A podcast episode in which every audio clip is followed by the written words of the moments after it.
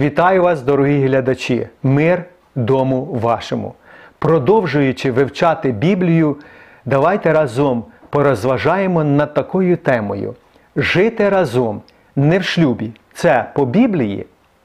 На сьогодні багато пар живуть разом, будучи неодружені.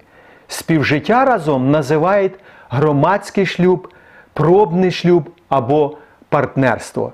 Замість того, щоб говорити про чоловіків і дружин, що це є подружжя, ми чуємо по, про партнерів, співжителів, компаньйонів, рух нової моралі, якщо можна так сказати, сексуальна свобода та вірна любов, популяризація пер- передшлюбних та позашлюбних стосунків.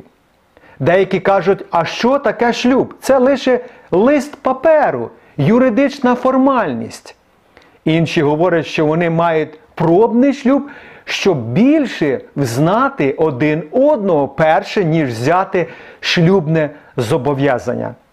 Цей перелік можна продовжувати, але як бути з блудом або перелюбом?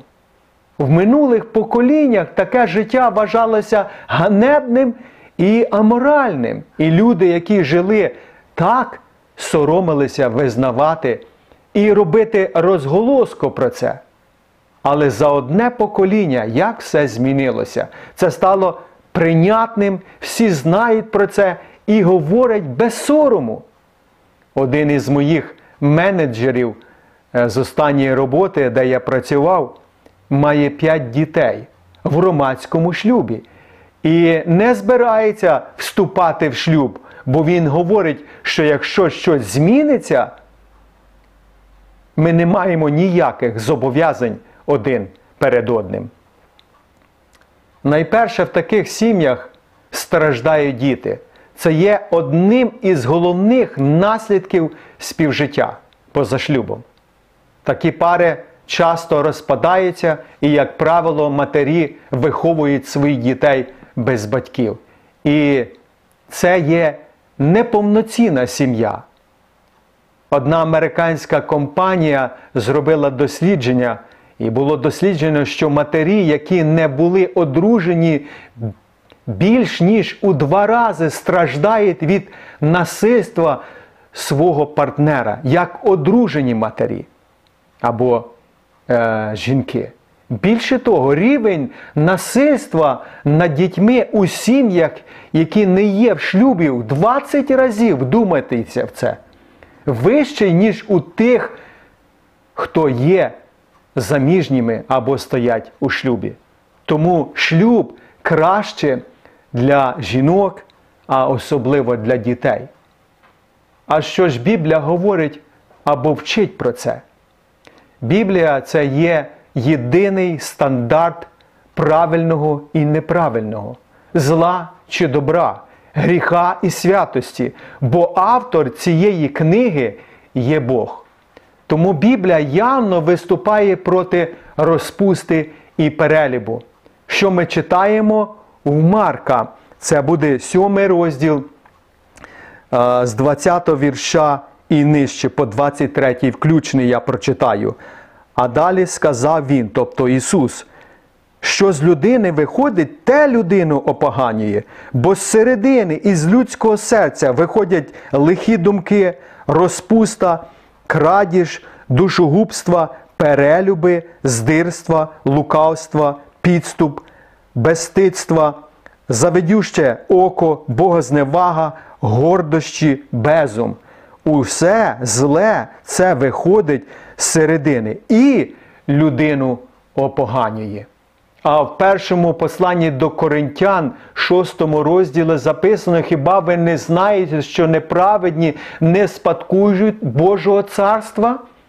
Не обманюйте себе ні розпусники, ні ідоляни, ні перелюбники, ні блудодійники, ні можеложники. Царства Божого не спадкують вони. А розпуста та нечестість нехай навіть не згадується поміж вами. Ми читаємо це у посланнях, е, у посланні до Єфесян, 5 розділ. В об'явленні, а це остання книга Біблії, 21 розділ, говориться, що блудники належать до тих, хто не війде в небо, але опиниться в озері чи опиняться в озері, що горить огнем та сіркою, а це друга смерть. Тож Бог схвалює шлюб, але співжиття, громадський шлюб, партнерство, і який би, е, як би, яким би словом люди не називали б таке життя поза шлюбом, є гріхом і заборонено Богом.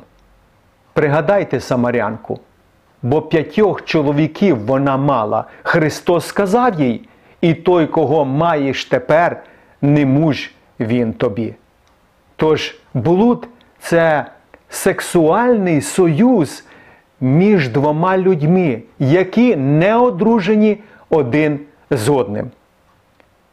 Перелюб є е, сексуальні відносини, в яких одна або обидві сторони одружені, але не один з одним. Отже, перелюб є формою блуду, але обидві стосуються сексуальних відносин поза шлюбом. Тому Писання застерігає, нехай буде в усіх чесний шлюб та ложе непорочне, а блудників та перелюбників судитиме Бог. Ви можете прослідкувати це записано у посланні до євреїв 13 розділ.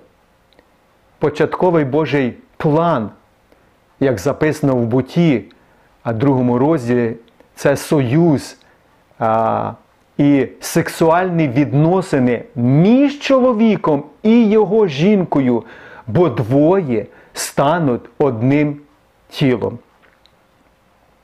Отож тільки в шлюбі і тільки між чоловіком і його дружиною, я наголошую, жіноча і чоловіча стать, такі відносини схвалює Біблія.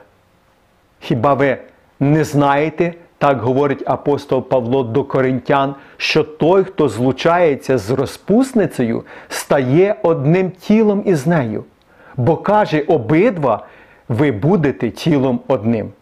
Утікайте від розпусти, усякий бо гріх, що його чинить людина, є поза тілом, а хто чинить розпусту, той грішить проти власного тіла. Тому, щоб уник, уникнути розпусти, Писання вчить, щоб кожен муж або чоловік мав дружину свою, і кожна жінка хай має свого чоловіка. Ви можете прослідкувати це записано у першому посланні до Коринтян, 6 розділ та 7 розділ. Розуміння того, що шлюб це вираження любові і відданості для однієї людини, з якою ми або ви вирішили жити і, і любити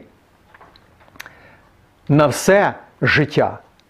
Чи це не є прекрасним і чудовим те, що ви бережете себе чистими для свого майбутнього чоловіка або дружини? Тому, якщо ми дійсно шануємо Бога та зважаємо на Його Слово, і дійсно любимо і піклуємося про іншу людину, то ми повинні зберегти або утриматися від сексуальних відносин до шлюбу. Тим самим ми показуємо нашу любов до майбутнього супутника життя у шлюбі. Тому благослови вас, Господь, жити за принципами, стандартами Слова Божого. Залишайтеся з Господом.